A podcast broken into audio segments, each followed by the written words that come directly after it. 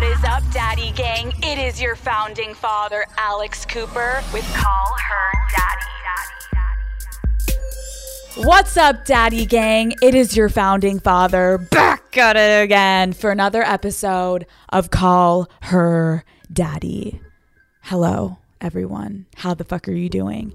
It's a little bit of like a cloudy day outside in uh, good old LA today, but I kind of like when it's a little cloudy because it makes me feel all tingly inside. You know, being an East Coaster, sometimes you grow up and you hate the rain and you hate the cold. But now that I live in sunny Los Angeles, my vagina tingles for a little bit of a cloudy, rainy day.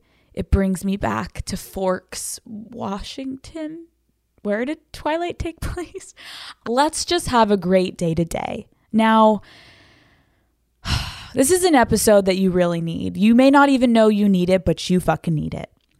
Have you ever been dumped, kicked to the motherfucking curb, gotten the big old axe? I have. And heartbreak fucking sucks. Should I text them? Should I stalk them on social media? Should I DM them? Should I text their mom, happy birthday? Why do I feel like I'm legitimately going insane? It's like, what is the correct approach navigating a broken heart? And what does it mean to be a good friend to someone who is going through heartbreak? And we all know how that goes. Your friend shows up with ice cream and a shoulder for you to cry on, but as the weeks, months, sometimes go by, your friend reaches their limit and they cannot listen to you tell the same story over and over and over. And it's causing a strain on your friendship, but also you can't stop thinking about your breakup. You can't stop crying about it. You're having a really hard time moving on. How do you set boundaries and limits for yourself? Thankfully, clinical psychologist Dr. Guy Winch is here to give us all of the answers, baby. Okay. In this episode, Guy gives tangible advice on how to handle heartbreak and how to be a good friend for those who are currently experiencing it. Whether you're the friend providing the shoulder and you kind of want to punch your friend in the face and be like, get over it, bitch where we have advice for you. Calm down. No need to uh, slap someone, you know? and then also, if you are having currently a really hard time getting over heartbreak, this episode is for you, baby. We got something for everyone today. So, Daddy Gang, enjoy.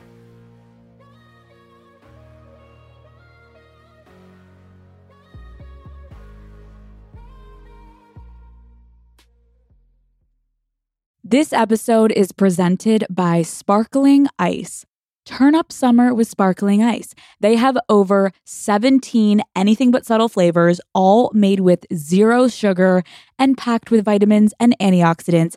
Iced tea and lemonade, strawberry watermelon, tropical punch, peach nectarine. Yum. Crank up the flavor, Sparkling Ice, anything but subtle. This episode is brought to you by new Garnier Fructis hair filler with vitamin C, G. Many things can damage your hair, like heat styling and bleaching, but the all new Garnier Fructis hair filler systems can reverse up to one year of damage to your hair smoothness in just one use, giving you up to 79% stronger hair and up to four times less breakage. And all Garnier products are approved by Cruelty Free International under the Leaping Bunny program. New Garnier Fructis hair filler, pre shampoo, shampoo, conditioner, and serum are available now on Amazon and at Walmart, Target, Ulta, drug, and select grocery stores. Learn more at garnierusa.com. This episode is brought to you by UGG. Who's ready to create some core memories this spring, Daddy Gang? Rally the squad. We're packing up and heading out on a road trip in UGG. Y'all know I live in my UGG classic boots. Well, now it's time to swap out the boots for the sandal of the season, the Golden Glow, because you already know UGG season is year round, baby. Shop the Golden Collection at UGG.com. Guy Winch, I'm such a huge fan. I read your book in a day. It's so brilliant. I have so many young women listening to my podcast that are going to eat up your advice because it truly is so helpful to walking through the steps of how to get over a breakup and also understanding a breakup. So I think the best way to go about this is let's just role play. Um, I'm going to pretend that I'm going through a breakup. I'm feeling so many emotions right now, and I'm not doing a great job of processing. Guy, can you please explain to me what exactly gets broken when I feel heartbreak? So, heartbreak is a form of grief, essentially. It's a form of non sanctioned grief in the sense of when you lose a loved one, then you get a lot of support from society, from the workplace, etc. When you're heartbroken and over the age of 16, mm, less so. So, it, but it's a form of grief. In other words, we respond as we do to all kinds of other very profound losses.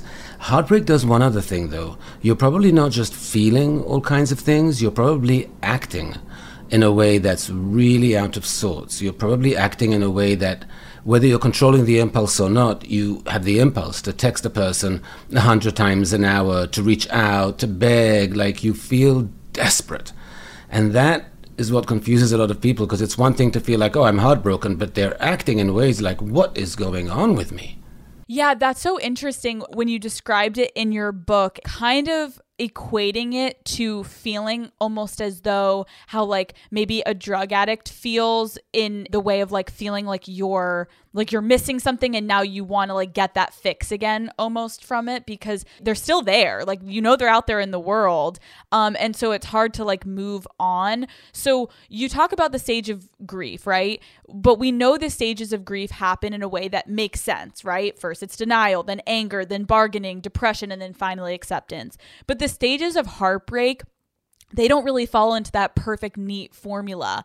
Can you explain how heartbreak is different than grief? Look, with heartbreak, what happens is yes, you've lost a person, but they are alive, and that makes it better in some ways and much worse in other ways because the fact that they are makes you want to try and get them back. Now, you mentioned addiction. What the brain study scans show, and this is, was so interesting to me and so alarming in some ways, is that what our brain looks like when we're heartbroken is very, very similar to what our brain looks like when we're heroin addicts in withdrawal.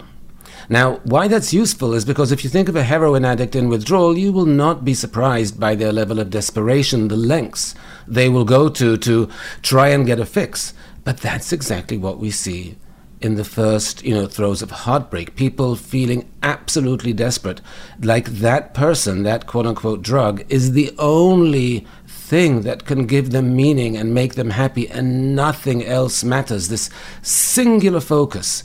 And, and it's that's what makes people think like something's wrong with me i'm going crazy but no you're withdrawing your brain doesn't know the difference between you being broken up and you withdrawing from heroin it's that bad for some people what should someone do if they are feeling that way so listen this is why i explain it and, and mention the brain scans because first of all no you're not going crazy your brain is in a way, but you are not. And so it's a, it's a literally a biochemical reaction that you have to understand because at least it will explain to you like, no, once this gets better, I'm, I'm okay. I'm not literally losing it. This is just a temporary thing.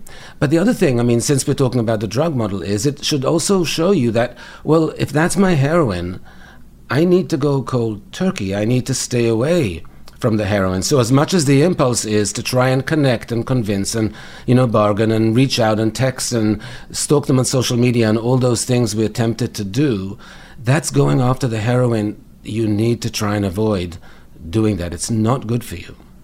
You know, there's also a common feeling of humiliation after a breakup. Why is that a common feeling post a breakup? Because something very interesting happens to us when we get rejected.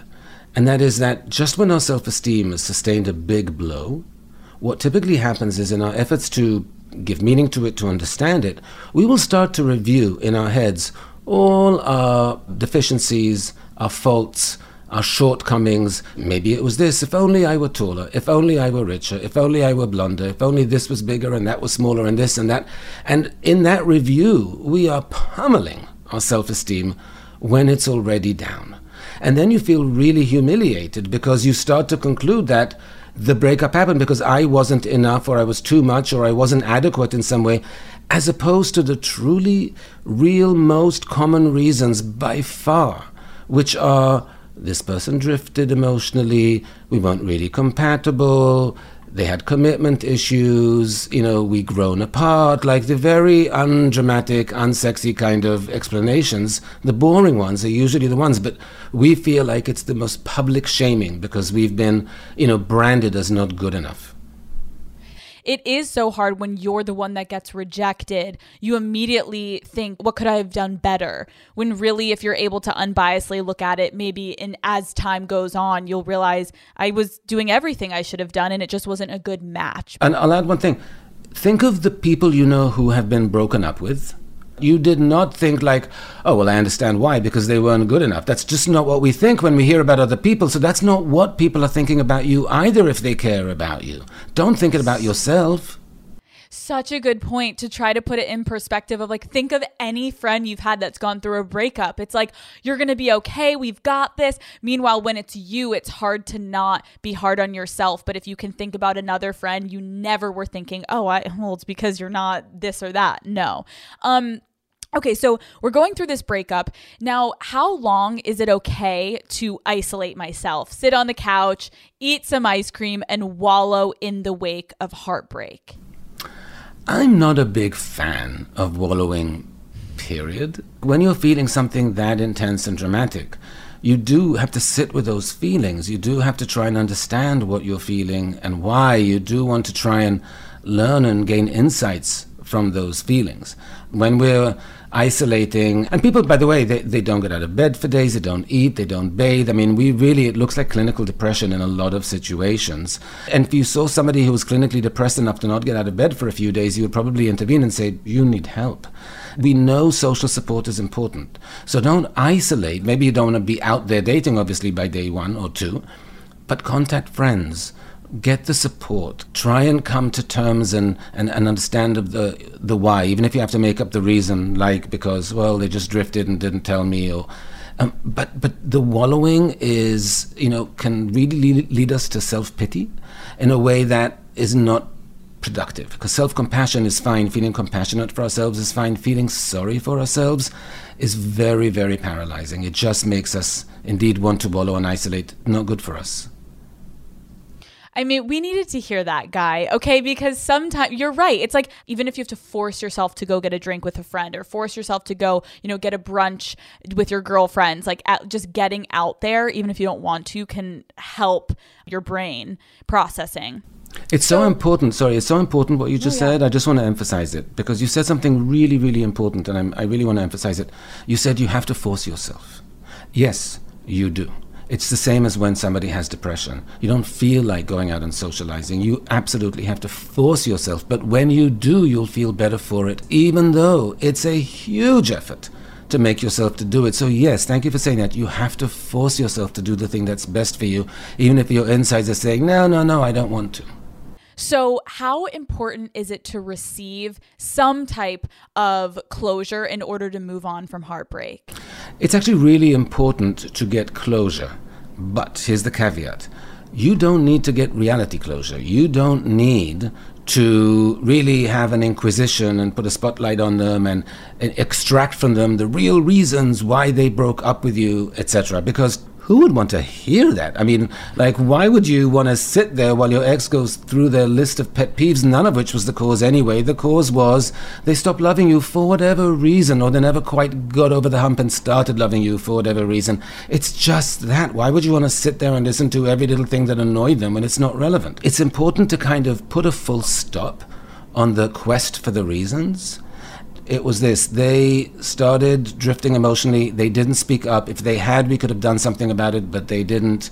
Or they just you know were never fully committed and i kind of felt it or knew it. Whatever the explanation is put a full stop on it because we can spend way too much time going through the search the quest for answers and coming up with all kinds of conspiracy theories.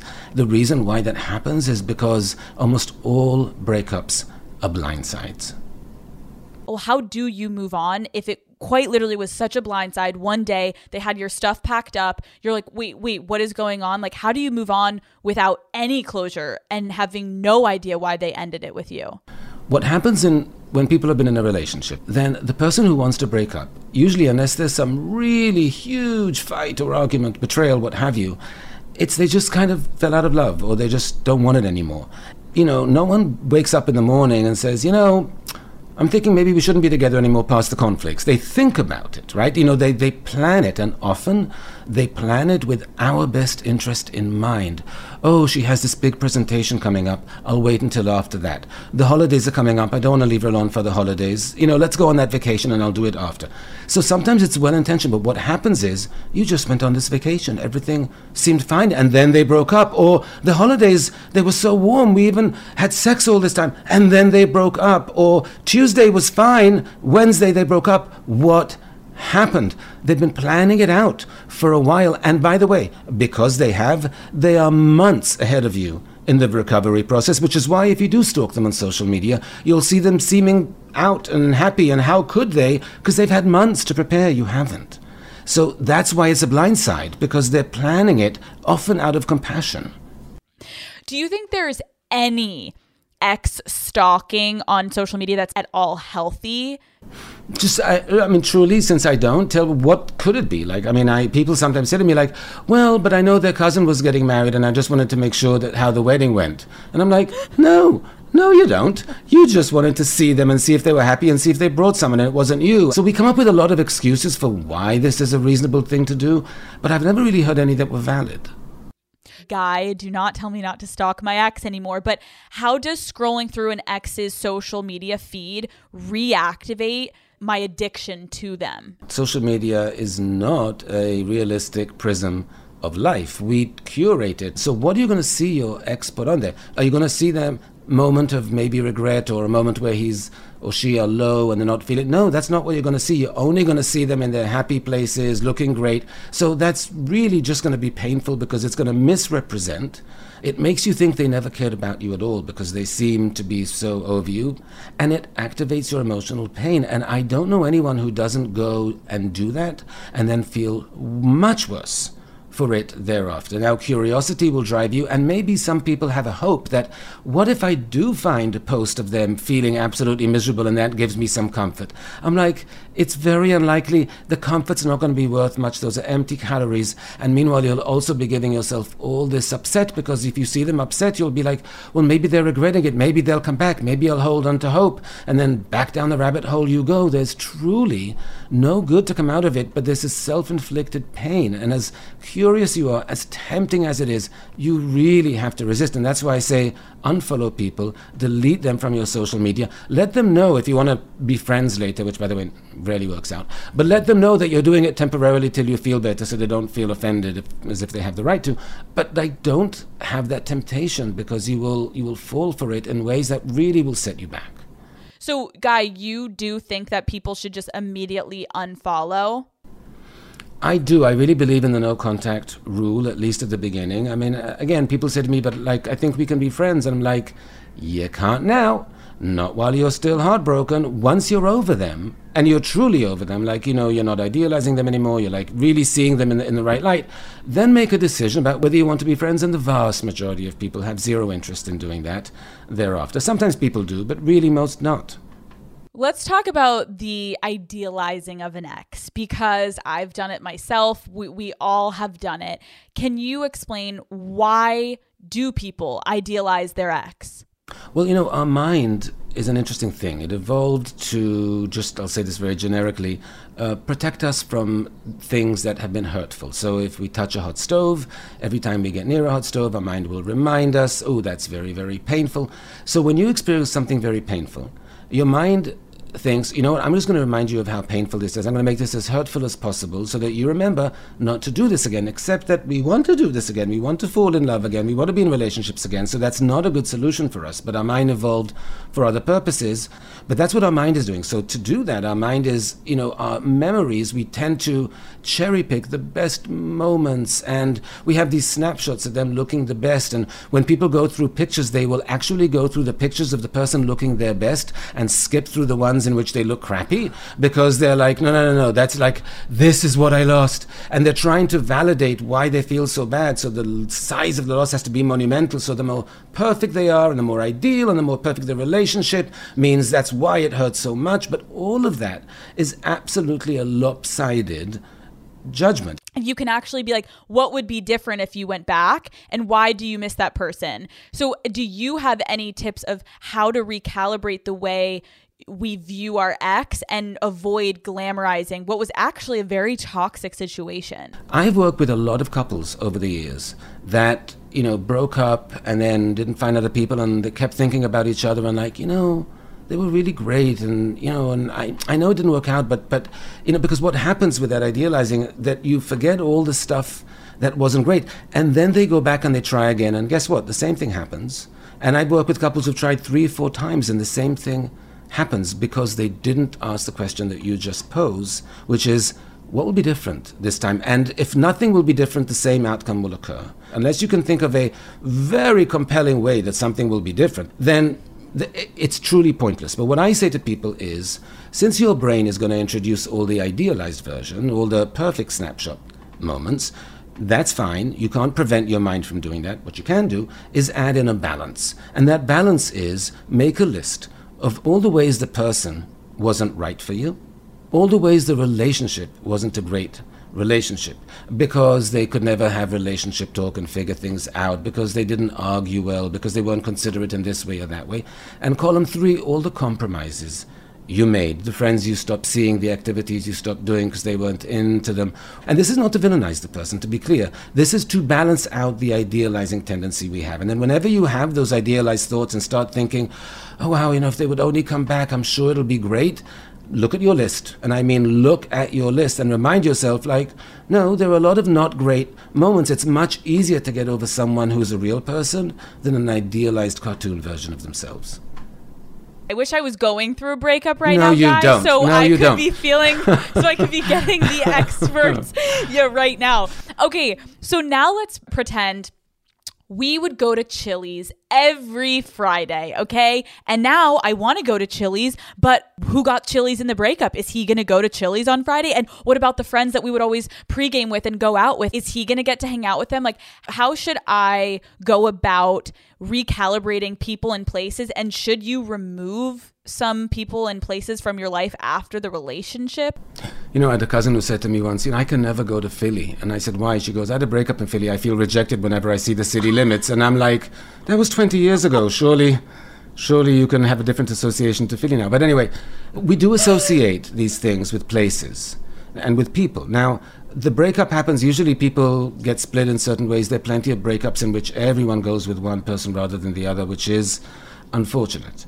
But when it comes to places, you know, like if you've been with someone, you know, like I, I live in New York City. I know people who have been to 100 restaurants. Where are they going to go eat now? The thing is, you have to reclaim those places. It, maybe it was your brunch spot with your ex. Maybe now it can be your Friday night spot with your friends. Maybe you need to just yeah. like have a different association. The first time you go there, bring a couple of really good friends with you so you have support, try and distract yourself from it. But it's not realistic to avoid every place and every reminder of the person because the longer you've been together, there will be many, many of them. And why should you circumscribe your life in that way? That's like a double punishment. That's not right. So you need to yeah. get back on that horse. It's it's also great advice with regard to surrounding yourself with friends. Like you don't need to expect that you're just going to be this warrior ready to go to the brunch spot you went every single Monday with your partner. The first time you go it's going to be hard but maybe the second times it gets a little easier and then the third time but bringing friends and not trying to be like do it on your own because why even go through it alone? You have Ale- a support system. Alex that was another really good point. Sorry for interrupting but i do want to emphasize it. You know you make such good points and i want to emphasize them. What you said is maybe the first time isn't that great but the second time will be easier and the third time will be easier. Yes yes yes yes yes. That's the mindset. You are healing you are not going to heal with the snap of the fingers. Healing is not all at once. Physical therapy is not a single session. It's weeks and sometimes months of work to heal. You are healing, so it's not just about the first time. Assume the first time will be rough, but assume the second time will be easier. That's so, so, so true and so important. I think also, I mean, I was so captivated by this point in your book, and I would love you to discuss a little bit of why is society so dismissive of heartbreak? Well, let's. I'm. I, I want to say worse first. Society is dismissive of emotional pain. Period.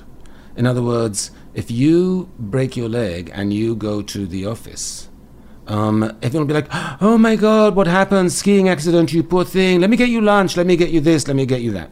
If you go to the office and you know and, and, and you're in emotional pain because you feel rejected or you had a breakup or something first of all you'll be embarrassed to mention it. And, and people will assume that like okay dude you know you're not 18 get over it. You know like uh, get over it. Pull yourself out of it. Like shake out of it snap out of it. Th- that's the bias we have for physical versus emotional pain. And yet we're afraid to mention it at work, and people don't have enough sympathy for it at work, and people think like we should be able to shrug it off. And especially if it wasn't an official marriage and it's just a just a girlfriend or a boyfriend, then ah, come on. And that's what's so aggravating that society doesn't think that pain is really valid when our brain can't tell the difference. I mean, that's yeah. what people need to understand. Our brain doesn't know that. Our brain thinks that pain is highly, highly valid. There are even some studies, and I know this is a little ridiculous, but just as a proof of concept, okay. where I they had it. people, okay, they had people go through, uh, you know, rejection experiences, and they gave half of them sugar pills, and they gave another half of them Tylenol without telling them that it was Tylenol. And the people who had Tylenol actually uh, reported less emotional pain from the people who had sugar pills because that's how similar the circuitry in the brain is. It actually. Now, by the way, I am not suggesting people pack Tylenol when they're going on dates or something. It's a little pessimistic. But I'm just saying as a proof of concept of how similar those mechanisms are.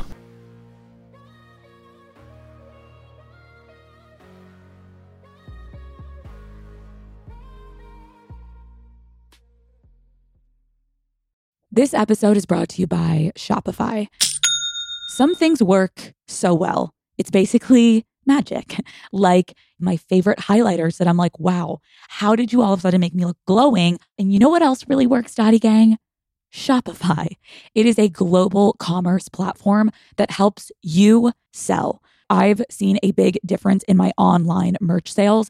They are especially good at turning browsers into buyers. I can see someone that's been on the site but didn't check out, or someone that checked out and then is revisiting the site. Like, if you want to grow your business, Daddy Gang, sign up for a $1 per month trial period at shopify.com slash unwell, all lowercase. That's shopify.com slash unwell.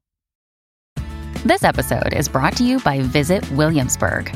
In Williamsburg, Virginia, there's never too much of a good thing. Whether you're a foodie, a golfer, a history buff, a shopaholic, an outdoor enthusiast, or a thrill seeker, you'll find what you came for here and more. So ask yourself, what is it you want? Discover Williamsburg and plan your trip at visitwilliamsburg.com. Hey, it's Kaley Cuoco for Priceline. Ready to go to your happy place for a happy price? Well, why didn't you say so? Just download the Priceline app right now and save up to 60% on hotels. So, whether it's Cousin Kevin's Kazoo concert in Kansas City, go Kevin, or Becky's Bachelorette Bash in Bermuda, you never have to miss a trip ever again. So, download the Priceline app today. Your savings are waiting. Go to your happy place for a happy price. Go to your happy price, Priceline. Why do some people find it difficult to support a friend going through heartbreak? It's a really interesting phenomena that I came across when I was doing, you know, research for the book and just in my clinical experience, and that is that your friends will be there for you 100%. But it is very difficult for a friend to sit with you when you're in pain because it's it's emotionally challenging.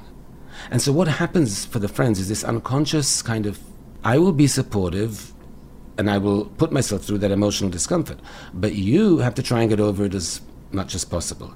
And if at the point where they feel like you should be starting to get over it yet, if you're not, their empathy and compassion truly evaporates. It comes with an expiration date. And you don't know it except you're trying to meet them and talk about it, and suddenly this time they feel impatient, they seem annoyed, they seem a little bit irritated, and because they kind of feel like, you should be over this already. Why are we still having the same conversation? Part of it is valid if you've been having the same conversation, because again, that's not useful or productive. But the point is that uh, you know we need to be thoughtful about who we're getting support from, because we can't tax one or two people too much and lean just on them if we have other people to lean on. And it doesn't also have to be that we only go to the people who are good at emotional validation. We might need a friend who's not great at listening at all, but they're good for going to movies and getting our mind off things. That's a friend to lean on as well. And the other friend has so many real life problems that it always gives you perspective to your own, so you go to that one. All I'm saying is like be thoughtful about how you're taxing your support system because the support is important, but if you're not moving through it, they will start to lose patience. So finding multiple friend resources or a parent or a sibling that you can kind of also dump a little bit more onto so it's not just one friend and then they're like I can't hang out with you anymore cuz it's it's a really daunting process to be on the other side of it. What does healthy tough love from a friend look like? It's fair to say, look, I think you're feeling a little bit stuck because we're going over the same ground over and over and over again, and there's nothing really new there. This is about acceptance of closure and deciding to move on. What that means specifically is you decide to look forward rather than back. And so the tough love version can be I really want us, I'm happy to talk about this for 15 minutes, but I want us to get back to the friendship we used to have, which was much broader than just this. You haven't asked about me for a long time. And there are things going on with me which I hesitate to talk about because you're in such pain all the time. But I think it's important that we remember how to have fun with one another also, that we have some neutral topics going on so that we can give space to this, but not all the space.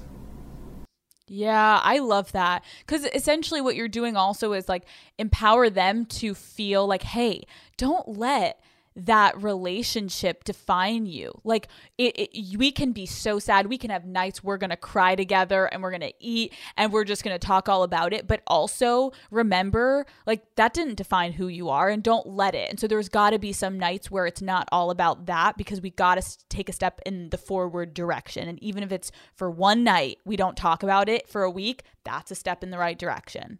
Absolutely.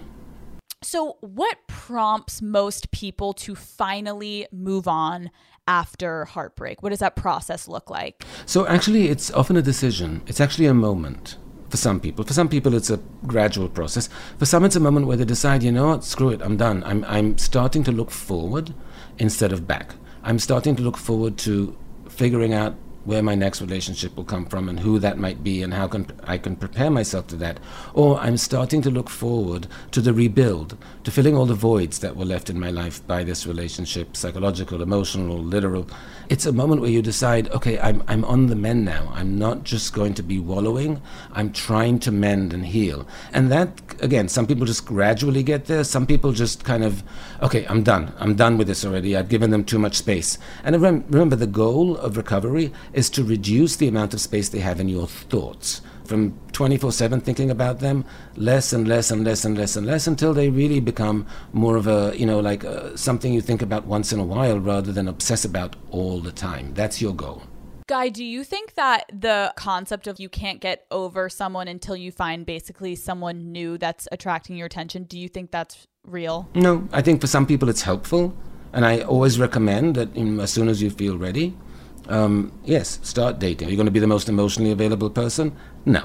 But you can tell them you'll take it slow. You don't yeah. have to misrepresent. But the minute you start putting yourself out there, reminding yourself there's more life to be had, other relationships to be had, then it does help move forward. When will I know when I'm ready to date again? Okay, here's my answer. If you're going to wait till you know you've waited too long, here are my criteria for when you're ready to go on a date.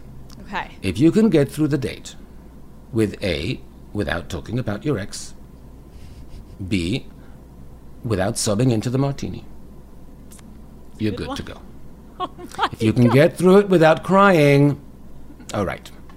You know what? It sounds so simple, but guy, I have bet I have cried into the martini. I mean, I didn't let my date see it, but I ended it short and I went home and I sobbed. And I remember when I look back at that breakup, I was so embarrassed. I'm like, why am I crying? But I was like, maybe I'm not ready. And that's okay. But like, you're right. Maybe if you sob afterwards, give yourself more time don't regress. Mm, just I no, no, I think if you sobbed afterwards, you were good. It's when you're sobbing during that's the oh, problem. okay. Yes, that's what I'm referring to. And the same thing with sex, by the way. If you can get it without, if you can get through it without crying or vomiting, maybe that's okay. Okay, wait. So what I did was okay. The fact that I cried Yes. after the date, Correct. okay. You got through the date without crying. Yes, and hopefully without mentioning your ex. And that means that, again, back to the process part, the date after that will be a little bit better. Um, and maybe you want to give yourself a little breather between them. But I think that that was successful. That was good enough. I mean, that's a great benchmark to have. Ladies, don't cry on the date and don't talk about him. And if you got through that, we're on the up and up. This is amazing. we're feeling great about ourselves now. Oh wow. Okay, that's that's very helpful. So let's say you have a client about to go on their first date following a major breakup. What would you say to them aside from that two step of no crying in the martini and no bringing up the ex? Like, what would you just say to them to give them some confidence going into this date when they have this such wound from that heartbreak? I say the same thing I say to parents who just had their first kid and are trying to go on a couple's date night. I say, you're not going to have a really good time at all, but it's important you go. Because how are you not going to think of your ex the first time you're on a date or the first time you have sex? Of course you're going to. And how is that not going to make you sad? Of course it is. But it's like, you know, you need to get that out of the way. You need to start getting back into it. And again, if you can get through it without crying or being semi present for most of the time, that's great. That's a triumph, if you ask me. So consider that a success. Your only goal on that date is to do vetting about, like, let me see what I think of this person. Let me get to know them a little bit. Let me see how, what I think of them.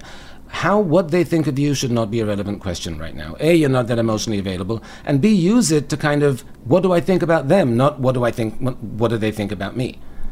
hey, it's normal to have that comparison moment. It's like if you leave your job and you go to a new one, the first day you're comparing it to, do I like this as much as my last job? Like that's the normal human function to just compare experiences in our life and look back and reflect. So you eloquently wrote in your book about these expectations. You know, a lot of people will set expectations before a date, but we don't recalibrate those expectations after a date. Well, it happens after a single date when you haven't had a lot of luck in the dating world or you kind of felt like you know you really you know you you don't even want to put yourself out there because you're pessimistic and you've avoided it and then you meet someone and it starts to work out and you start to feel like and uh, how many people I know that sit on the first date and what's going through their minds is oh my god they seem nice.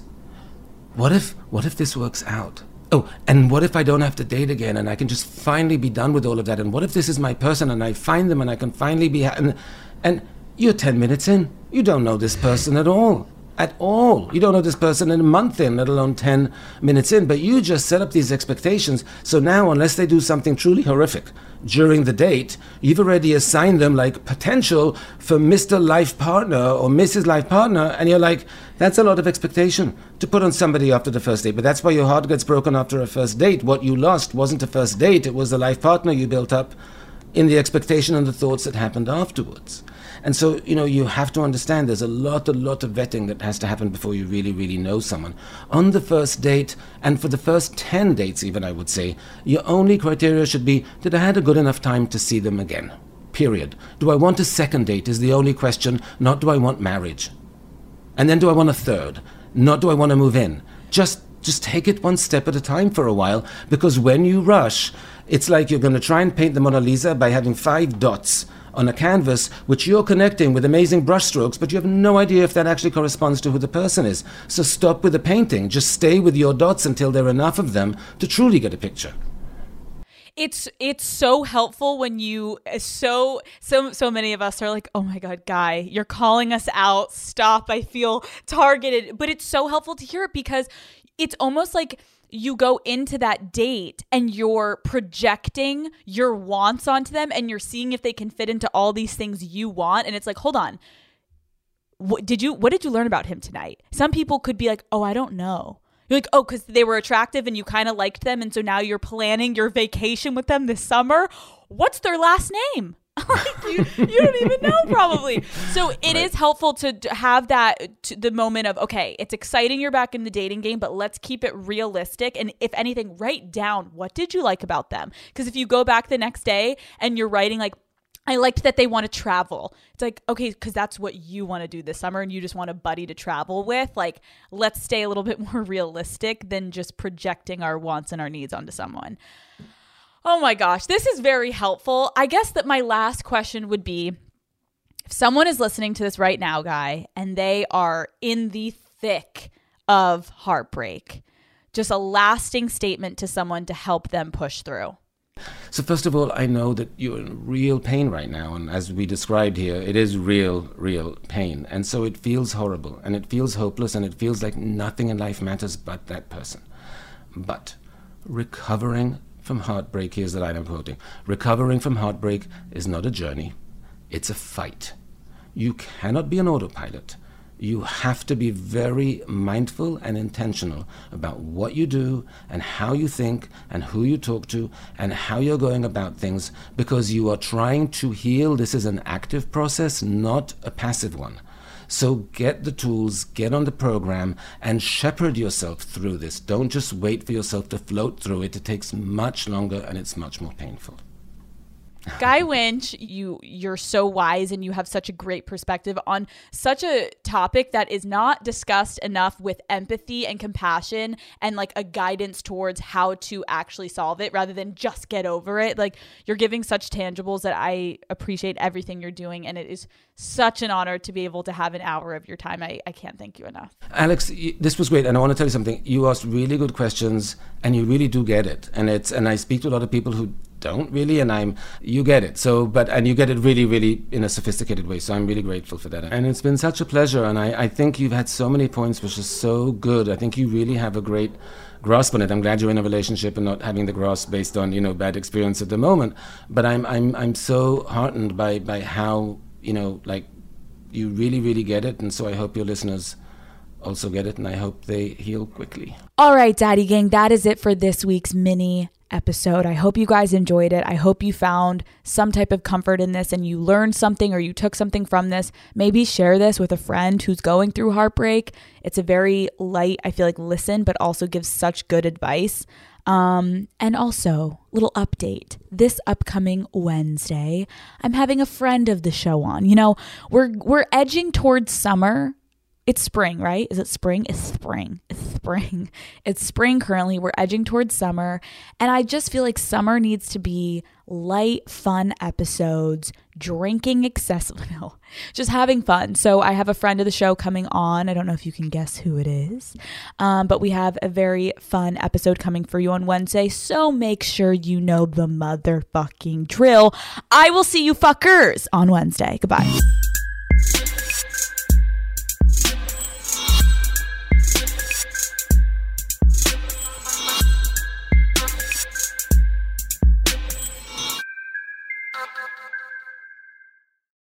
This episode is brought to you by DoorDash. Want $0 delivery fees? Try Dash Pass by DoorDash. Daddy Gang, I love being home. I love to be cozy, comfortable, laying on the couch. I can't tell you how many times I need something, but I am too lazy to get up and get out of the house. And sometimes I need food or groceries, you name it. Dash Pass gets it delivered right to my door and yours too. It is only $9.99 a month, so I think it's a really good deal, Daddy Gang. So get $0 delivery fees on eligible orders with Dash Pass, and new members get a 30 day free trial. Terms apply. Sign up today.